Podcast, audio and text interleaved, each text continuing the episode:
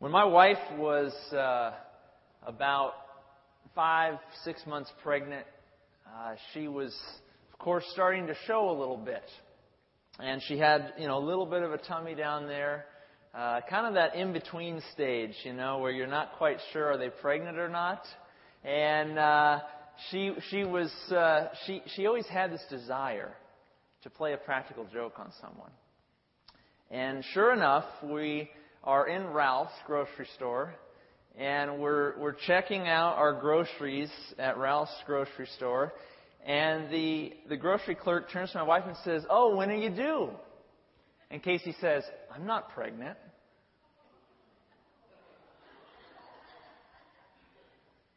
Now, she didn't pause as long as I paused. She went, I'm not pregnant. Oh, just kidding, just kidding, just kidding. But for that split second, for that split second, that woman behind the counter turned absolutely white. She was absolutely terrified that she had just asked someone, when are you due, when they may not have been pregnant. You see, that woman at the time in Ralph's grocery store did not expect in the least that Casey was not pregnant. She could tell that Casey was pregnant, and so she asked the question. You know, in our Bible story today, we're going to be in Mark chapter 2. And in our story today, Jesus is going to make a statement that no one expected him to make.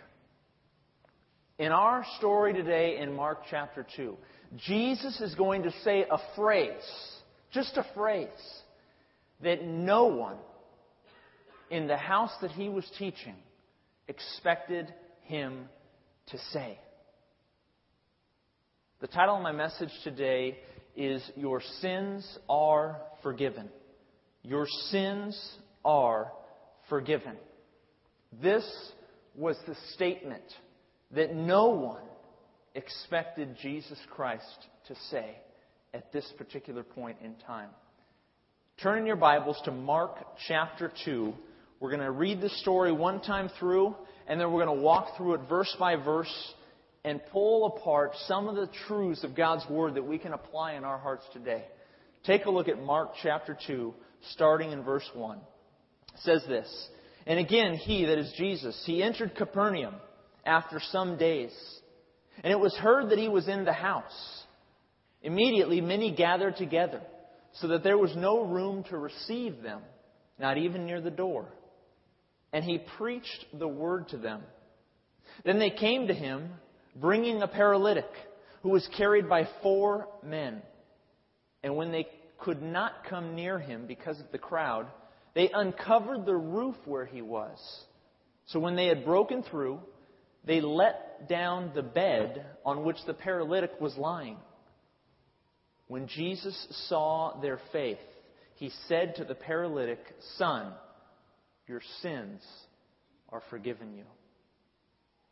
And some of the scribes were sitting there and reasoning in their hearts, Why does this man speak blasphemies like this? Who can forgive sins but God alone? But immediately, when Jesus perceived in his spirit that they reasoned thus within themselves, he said to them, Why do you reason about these things in your hearts? Which is easier?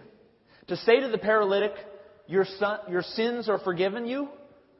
Or to say, Arise, take up your bed, and walk. But that you may know that the Son of Man has power on earth to forgive sins, he said to the paralytic, I say to you, arise, take up your bed, and go to your house. Immediately he arose, took up the bed, and went out in the presence of them all, so that all were amazed and glorified God, saying, We never saw anything like this. Will you pray with me? Heavenly Father, I pray that your Spirit would especially guide our time today in your word. Uh, Father, we are encountering a statement today by your Son, Jesus Christ, that took the crowds by surprise. May it equally impress us as we read it today. and cause us to turn ever closer to your Son, Jesus Christ, in whose name we pray. Amen. Starting in verse 1 and 2, take a look at what it says again. It says this, and again, he, that is Jesus, he entered Capernaum after some days, and it was heard that he was in the house. And immediately many gathered together, so that there was no longer room to receive them, not even near the door. And he preached the word to them. Now, Jesus is back in Capernaum. We've left him there from our study last week in chapter 1, verse 38. We're actually skipping over the end of chapter 1 because my good friend Tom Bennett did a message at the end of Mark chapter 1 uh, last summer. Did an excellent job. And so now we're jumping to chapter 2 in our study in Mark, and Jesus has returned to the, the, the headquarters, if you will, the headquarters of his ministry, a northern village in Galilee known as Capernaum. It was perhaps the largest city, uh, the largest village, I should say, in that region of Galilee. And Jesus returns to Capernaum, and it says he was in the house. Quite matter of factly, it says he was in the house. Whose house? Most likely it was Simon Peter's house, based on Mark chapter 1, verse 29. That's where Jesus that's the house Jesus walked into at the start of Mark chapter 1. That's most likely the house that he's in right now. And it was heard that he was in this house. News about Jesus was getting around quite fast. And so many, many people came to this house. They started walking in the doors and sitting by the windowsills, listening and watching Jesus of Nazareth. And from inside the house, Jesus preached the word to them. That is to say, he preached the word, the gospel of the kingdom of God, based on chapter 1, verse 15. Jesus was preaching the gospel, the good news of the kingdom of God. He was teaching them how to enter and to inherit the kingdom of God. And as Jesus continues to teach the people from inside this house, four men, four men hear that Jesus is in town. These four men had most likely attempted to bring their friend who was paralyzed to Jesus before. You see, in chapter 1, we notice that, that Jesus is healing many, many people in Capernaum. But he leaves Capernaum because he doesn't want his ministry to simply focus on wonders, on signs, on miracles. He says, That's not why I've come. I've come to preach. I've come to preach, he says in chapter 1, right around verse 30. And so he leaves Capernaum. But now he's back, and these men say, He's back. Let's bring our friend again and see if, in fact, we can meet with Jesus and see to it that our friend is healed of his paralysis. Pick up the story in verse 3. It says, Then they came to Jesus, bringing a paralytic who was carried by four men. And when they could not come near him because of the crowd, they uncovered the roof where he was. So when they had broken through, they let down the bed on which the paralytic was lying. You know, what strikes me most about this story is just the, de- the determination with which these men have. They, they're carrying their friend on a stretcher. He's been paralyzed. We don't know how. We don't know how long. But he's paralyzed. And they're carrying him toward the house, and they see the crowds. And it, it might have been easy at that point in time to get discouraged and to wait and see if the crowds might disperse. But no, these men, they keep going through the crowds, and they can't even get in the house. And so what they do is they lift him up on the roof. Imagine lifting, say, he's a 150 pound man up on the roof even if it's an eight foot roof. That is quite a chore. A man on a stretcher, and they're picking him up and trying to place him on the roof, getting him near this Jesus of Nazareth, this wonder worker who, whom, who has come into town a second time. These men were determined to see to it that their friend got a chance to be healed. It says they uncovered the roof where Jesus was, and when they had broken through, they let down the bed on which the paralytic was lying. In a word, interruption. Interruption.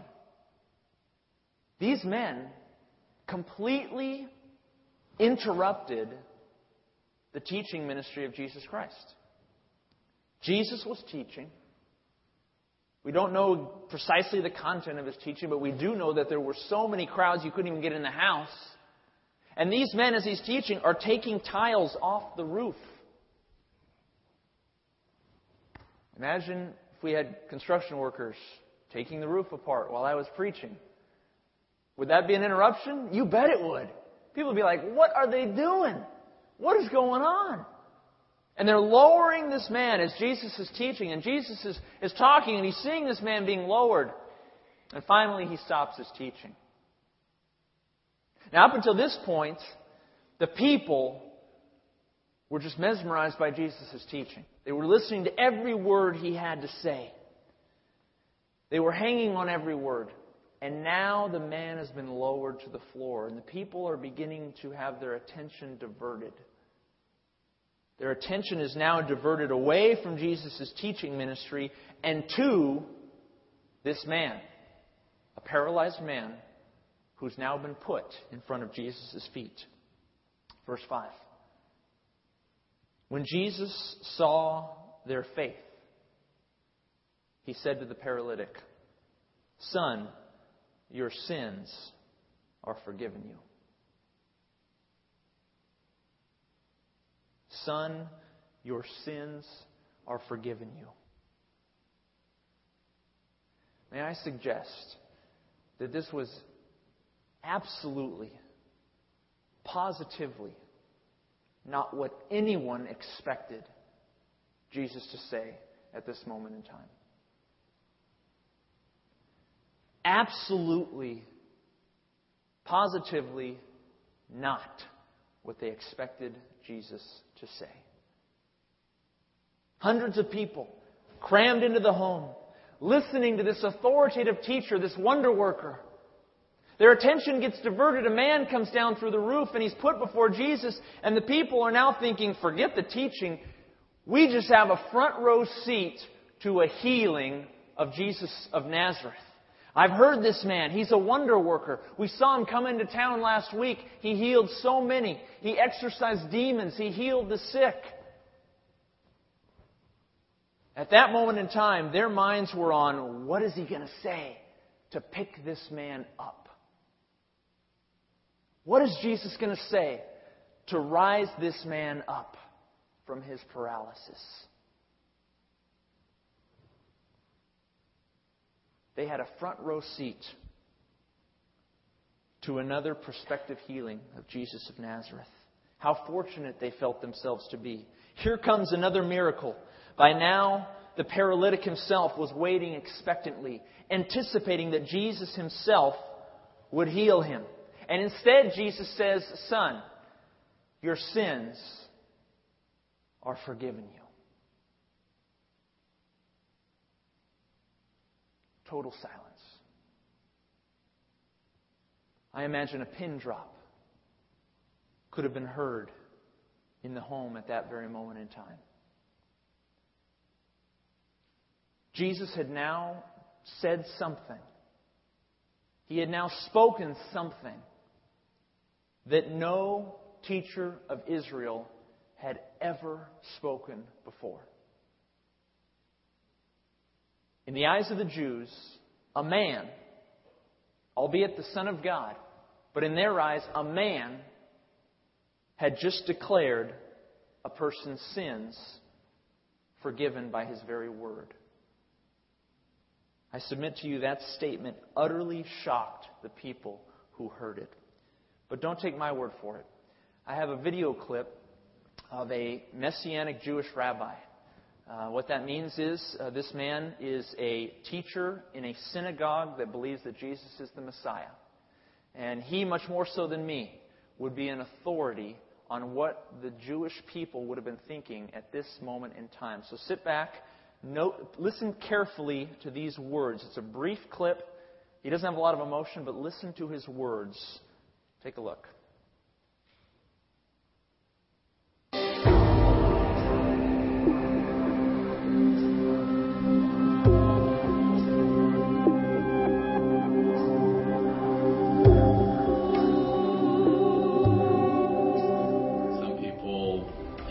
21st century, and it's common today, want to paint Yeshua, Jesus, as maybe just a, an exalted rabbi, uh, an important teacher, uh, who unfortunately died a martyr's death.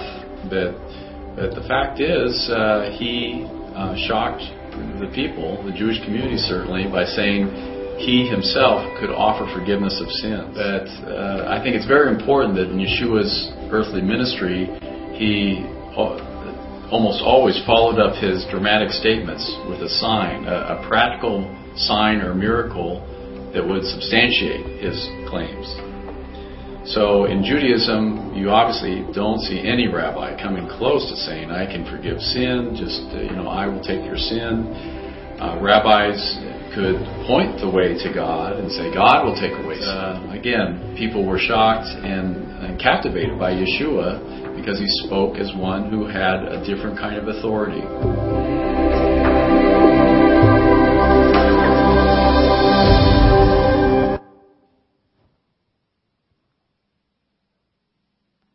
Rabbi Barney Kasdan, he shocked the people, the Jewish community, by saying he himself could offer forgiveness of sins.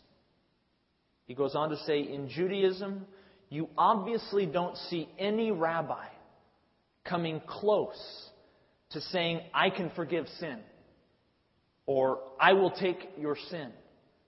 Rabbis could only point the way to God and say, God will take away sin. You see, in the Jewish framework, based on the Old Testament, based on the Torah, the only one who could take away sin was God. Isaiah chapter 43, verse 25 reads this I, even I, am he who blots out your transgressions for my own sake, and I will not remember your sins. Friends, I submit to you that this was very common teaching to the Jews of that day.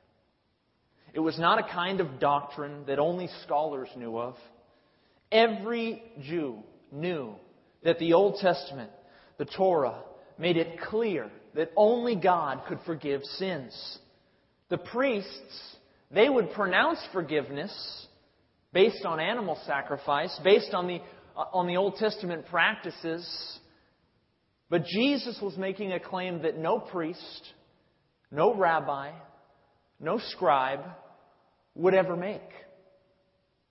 Jesus was pronouncing forgiveness based on his very word.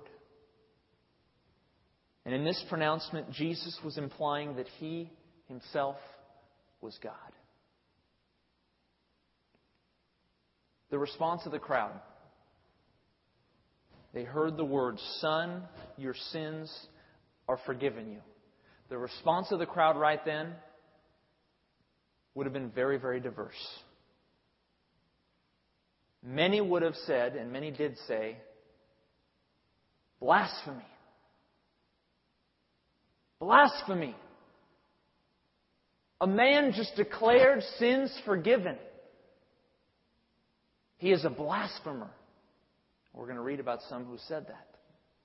Others would have said, I've seen this man heal. I've seen this man take demons out of people. He must be God. He must be God. He must be the Holy One of Israel, God Almighty, in the flesh.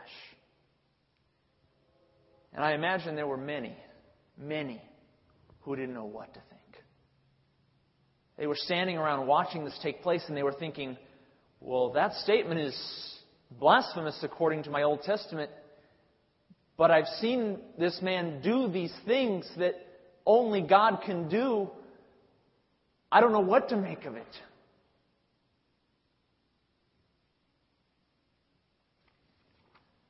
There was one group of people in the crowd who were quite incensed by Jesus' declaring the paralytic sins forgiven and they were the scribes. Take a look at verse 6.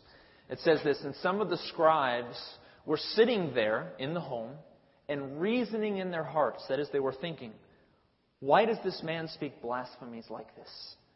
Who can forgive sins but God alone? Now, who are the scribes?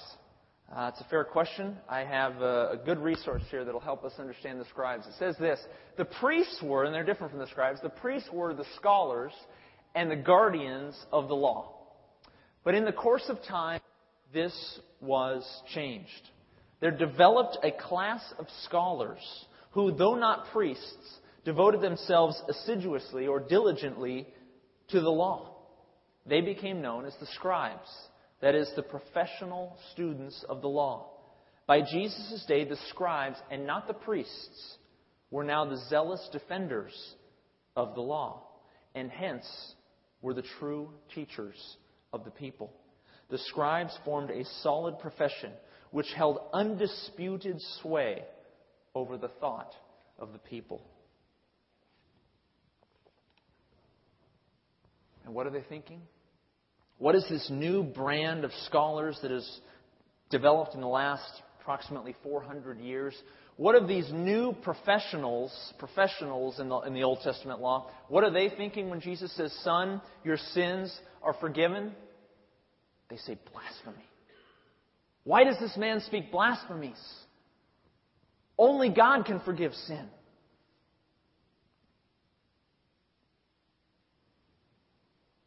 But not only had Jesus declared the man's sins forgiven, a clear claim to deity, I would argue, but Jesus goes on to make a second claim to deity. This one, an implicit claim. In this second, more implicit claim to deity, Mark tells us that Jesus reads the minds of the scribes. Take a look at verse 8. It says, But immediately when Jesus perceived in his spirit that they reasoned thus within themselves, he said to them, Why do you reason about these things in your heart? Which is easier? To say to the paralytic, Your sins are forgiven? Or to say, Arise Take up your bed and walk. It says Jesus perceived in his spirit that they reasoned thus within themselves. Jesus was reading their very thoughts. Knowing full well that they believed him to be a blasphemer for declaring the forgiveness of sins. Yet in so doing, Jesus was again demonstrating that he possessed the very nature and power that only God could possess. And in a continuing effort to teach and instruct the people, Jesus moves away from reading their minds, if you will, and he asks them a question. He says, Let me ask you a question. Which is easier? Is it easier for me to point and to say your sins are forgiven you? Or is it easier for me to say, Arise, take up your bed, and walk?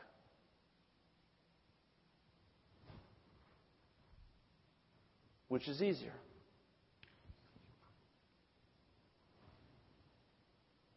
Those in the crowd aren't offering an answer according to the biblical story, but I imagine all of them knew the answer. Clearly, the answer is it is easier to say your sins are forgiven you. Why? Because if you make this kind of a statement, such a statement cannot be improved empirically.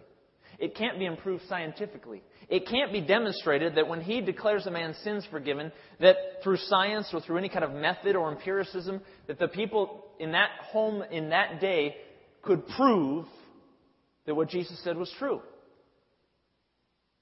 It's easy to say your sins are forgiven. You can't prove if they are or they aren't.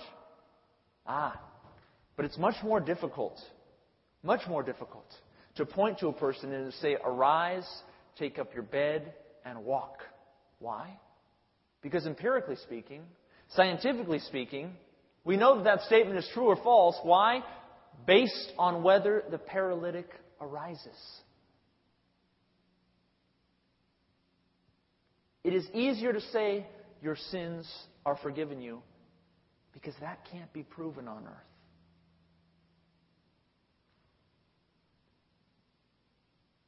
The crowd knew this. They knew which was easier. Verse 10. Jesus says, But that you may know, that you may know that the Son of Man has power on earth to forgive sins. He said to the paralytic, I say to you, arise, take up your bed, and go to your house. And immediately he arose, took up his bed, and went out in the presence of them all, so that they were all so that, so that all were amazed and glorified God, saying, We never saw anything like this. Which is easier? To declare one's sins forgiven or to heal a paralytic? It's easier to, to declare one's sins forgiven. So be it, Jesus says. So be it. I will do what is harder to demonstrate that I can do what is easier. And so he turns to the man and says, Get up and walk and go to your house. And immediately the man rises up from his paralysis. At the very word of Jesus, he rises up and he stands up and he picks up his bed and he walks out of the house in the presence of them all.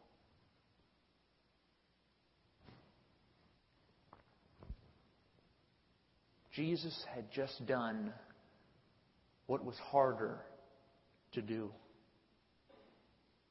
And he did it that they may know that the Son of Man has power on earth to forgive sins, to do what is easier. Here we have the third and final claim to deity offered by Jesus Christ in this short story today. There are three claims in your note sheet. Three claims that Jesus is making that he is divine. The first is this Jesus declared the paralytic's sins forgiven. Only God could do that, and the people knew that. Two, Jesus perceived the thoughts of the scribes. Only God could do this. Three, Jesus healed the man's paralysis.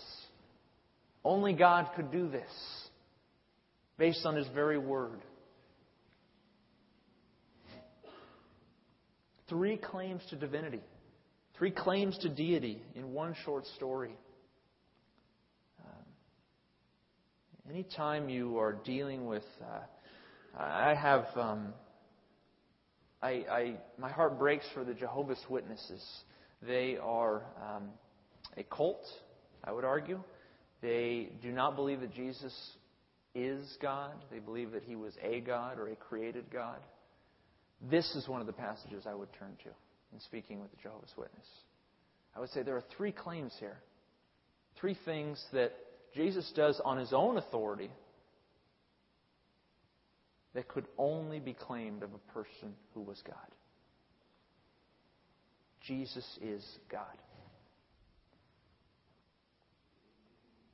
What Mark is beginning to do in his gospel is to help the reader know and understand that this Jesus of Nazareth is not only the Holy One of Israel, he's not only the Messiah, which is amazing in and of itself. The people were looking for the Savior of Israel, the Messiah, but also He's helping the reader and those who are hearing this gospel to understand that Jesus is also the very Son of God, God in the flesh, possessing the very nature and power that is beholden to God. And as God in the flesh, Jesus has come not merely to work wonders, not merely to heal the paralyzed, but to restore mankind, his very creation to restore mankind back to God. That is Jesus' mission. Jesus came preaching the kingdom of God, seeking to reconcile sinful men and women to himself. And so it should not surprise us. It should not surprise us to see in verse 5 Jesus declaring the forgiveness of sins. Because that, so much more so than healing, temporal healing, is why Jesus came. It shocked the crowds. But then again, they weren't sure he was the Messiah and they weren't sure he was God at the time. But it shouldn't shock us because we know, now that we have the Word of God in front of us, we can see clearly that the message that Jesus was bringing was not just merely to heal temporal illness, but so much more to bring permanent spiritual reconciliation and restoration to men and women.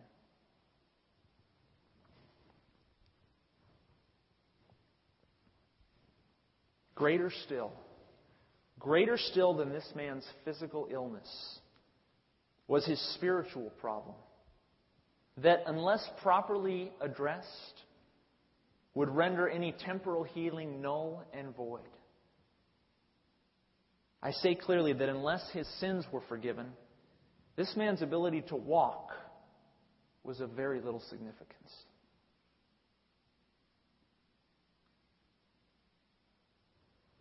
Now, what did it mean that his sins were forgiven?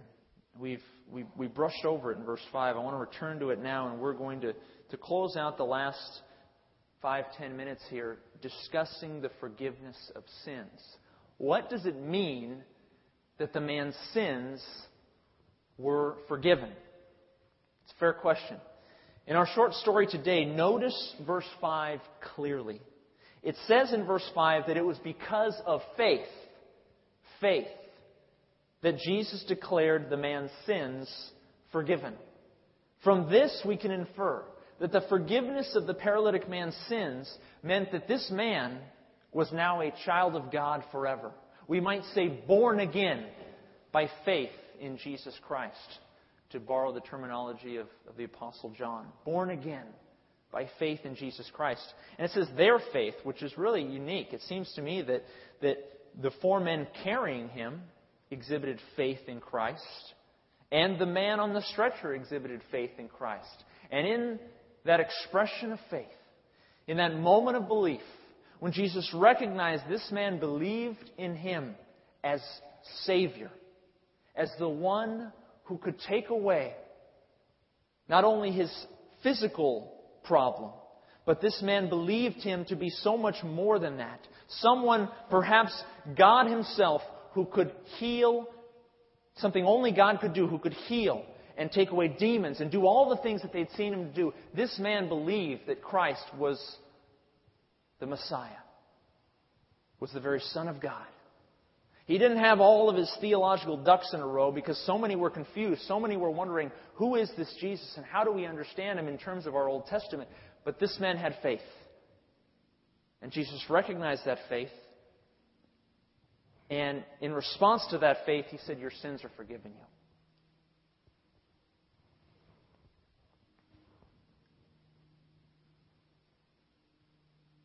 Your sins are forgiven you. Equivalent to, You will be with me forever. You will be my child forever. You are now born again. Not only am I about to take away your temporal healing, but now I've just declared you eternally healed eternally reconciled to me. Now, in this case, let me, let me be clear. In this story, forgiveness is, is equivalent to receiving everlasting life with God. I'll say again. In this story, forgiveness is equivalent to, the forgiveness of sins is the same thing as receiving reconciled everlasting life with God forever. Same thing, one and the same. But I ask the question should we always understand forgiveness in terms of receiving everlasting life with God? Now, some of you might think, um, some of you might infer, well, yes, every time we see forgiveness, we should equate that with receiving everlasting life with God. But let's zero in on that question for a moment, and let's take a look at Mark chapter 11. Take a look at this passage about forgiveness. It says this in Mark 11, 25 to 26. Jesus is speaking here. Later on, we're going to come to this uh, in about a year from now. Uh, and whenever you stand praying, if you have anything against anyone, forgive him, that your Father in heaven may also forgive you your trespasses or your sins. But if you do not forgive, neither will your Father in heaven forgive your trespasses.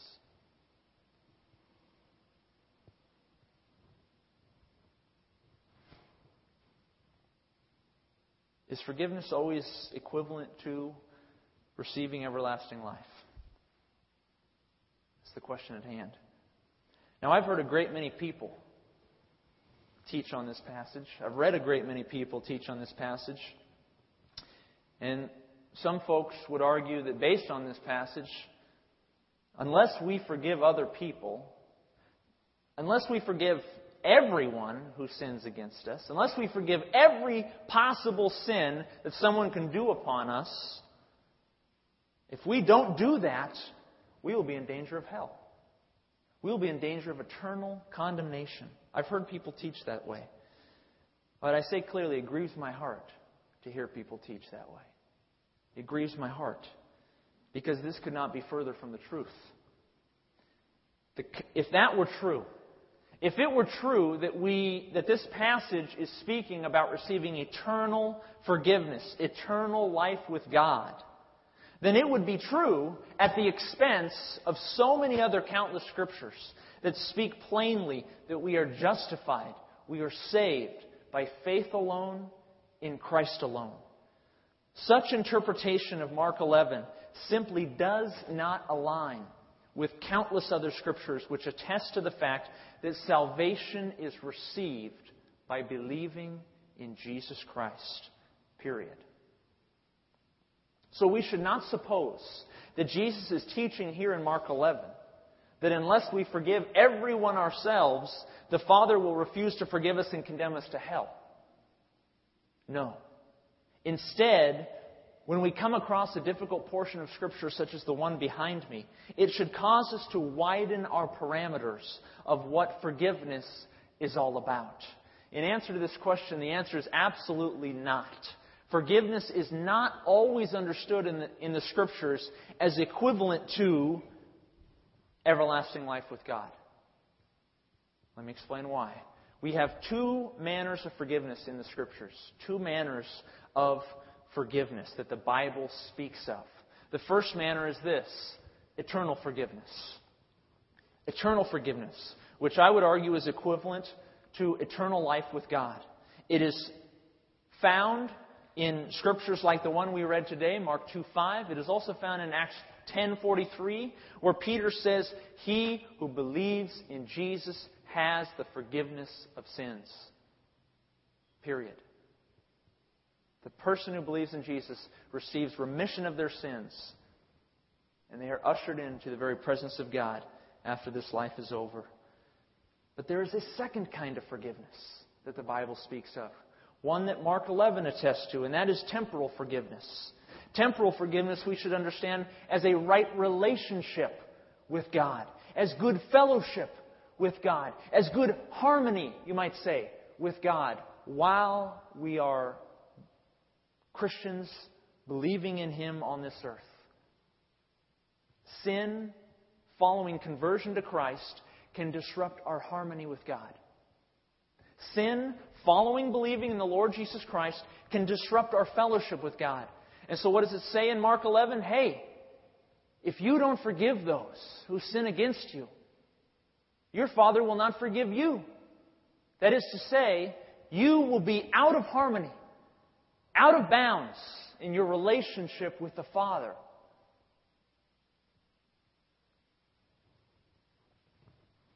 Temporal forgiveness, friends, is something that the Bible speaks of quite often, as a matter of fact, to refer to our relationship with Christ after conversion. One in which we must maintain harmony with God. And when we encounter sin in our lives, when someone sins against us, we must forgive them. When we encounter sin, we must confess it in our lives. Repent of that sin and go to God and say, Will you forgive me? I want to restore that harmony with you. Restore that relationship with you. Restore that fellowship with you that's been damaged by my sin. Mark 11 is about temporal forgiveness. James 5 is about temporal forgiveness. 1 John 1 9 is about temporal forgiveness. Now, that's one that many of you um, may have thought previously was about eternal forgiveness. No. 1 John 1 9 is about going to the Lord daily in our lives and maintaining that relationship, maintaining that fellowship, maintaining that harmony. If we confess our sins, He is faithful and just to forgive us our sins and to cleanse us from all unrighteousness. That is about our temporal, earthly relationship with Christ after conversion. It's not about eternal forgiveness there. Why do I spend so much time on this? Because I think this is an area that is often confused in Christianity. Friends, when you come across a passage that speaks of the forgiveness or the remission of sins, stop. Ask yourself a question. Is this speaking of eternal forgiveness? Or is this speaking of temporal forgiveness in my earthly relationship with Christ? Too often we fail to differentiate, differentiate the two. But I say clearly to those of you who have never believed in the Lord Jesus Christ, your sins can be forgiven today, eternally. Past, present, future. Your sins can be forgiven you this day when you believe in Jesus Christ. That's all it takes. Believe in Christ, and you will receive the forgiveness of sins as spoken of in Mark chapter 2, verse 5, as spoken of in Acts chapter 10, verse 43. Jesus Christ was the Lamb of God who took away the sin of the world. 2 Corinthians 5:19 says that God was through Christ reconciling the world back to himself, not imputing their trespasses to them. Friends, the forgiveness of sins is available. It is here. Legally, Christ has paid the price for our sin. And yet, still, we must believe in Jesus Christ to receive that reconciliation in full and to become a child of God eternally with Him forever. I say clearly, if you've never believed in Jesus Christ, I urge you to believe in Him this day. You will receive everlasting life. You will receive the forgiveness of sins. You will be with God forever after this life is over. And in this life, there is so much in this life, friends, to live a kingdom minded life here and now on earth. Psalm 130, verses 3 to 8, the psalmist says this If you, Lord, should mark iniquities or sins, O Lord, who could stand? But there is forgiveness with you. O Israel, hope in the Lord, for with the Lord there is mercy, and with him is abundant redemption. And he shall redeem Israel from all his iniquities. This is the God we worship. This is the God we serve. A God who gives forgiveness of sins through his Son, Jesus Christ. Four, action, four application items today, friends. As we close our, our time of teaching today, I want to impress upon you four things. One, Jesus is God. Jesus makes three claims to deity in the story of the paralytic. He forgives sins, he perceives thoughts, he heals the paralytic. Jesus is God. Number two, the concept of the forgiveness of sins must be rightly understood in its context. Ask yourself, does this scripture speak of eternal forgiveness? Or does this scripture speak of temporal forgiveness in my earthly harmony and fellowship with God? Three, eternal forgiveness, I say clearly, is given to those who believe in Jesus Christ. No sin, past, present, or future, no matter how big or small, can keep you from receiving God's forgiveness when you put your faith in Jesus. Believe in Jesus and receive God's forgiveness forever. And fourth and finally, Christian, are you in sin today? Ask God for forgiveness. Not eternal forgiveness. Your eternal destiny is secure, but ask God for forgiveness that your fellowship with Him may be restored. Our eternal destiny is secure by faith in Christ, but we still ought to ask forgiveness for unconfessed sin, as, as it is harmful in our relationship with God and others. I trust that, uh, that we've learned something about forgiveness today. Uh, don't walk out of here, though, thinking in terms of theology. I want you to think in terms of Christian, you've been forgiven. Every sin you've ever committed has been wiped clean by the blood of Jesus Christ. Every sin. The sin you're dealing with today has already been wiped clean by the blood of Christ. And, he will, and God will not look at that sin and condemn you on account of it. Instead, He will look upon His Son and He will say, My Son's blood covered that. And because my Son is in you through faith, I accept you into my kingdom. And that, friends, should change our mindset about sin. As we realize that we have been forgiven of all sin, past, present, future, in my opinion, that, that invokes holy living. That invokes and instills in us a desire to serve this God all the more because He is a God who has forgiven everything. Not only what I have done, what I am doing, and what I will do that is wrong in His sight. He has forgiven it when I believe in Him. And that should cause me to be all the more ready to be in a good temporal relationship with Him, asking Him for forgiveness so that the harmony with Him can be maintained. Let's close in prayer, shall we? Heavenly Father, God, I thank you for forgiveness. I thank you that you have forgiven me, that you have forgiven those who are sitting in the pews this day, those who have believed in your Son, Jesus Christ. Father, I, I imagine there are some who have not yet believed and that they are still wondering if, if their sin can be forgiven, if what they've done in the past, how horrible it may have been, they're wondering if, if you could possibly forgive that. Perhaps they're engaged in sin today and, and they, they wonder, you, you couldn't possibly accept them because of it. But yet, Father, you tell us clearly all sin has been remitted by the blood of your Son, Jesus Christ. And we receive that forgiveness, that reconciliation in full when we believe in Christ for it. I pray that not one would walk out of here today without receiving your forgiveness.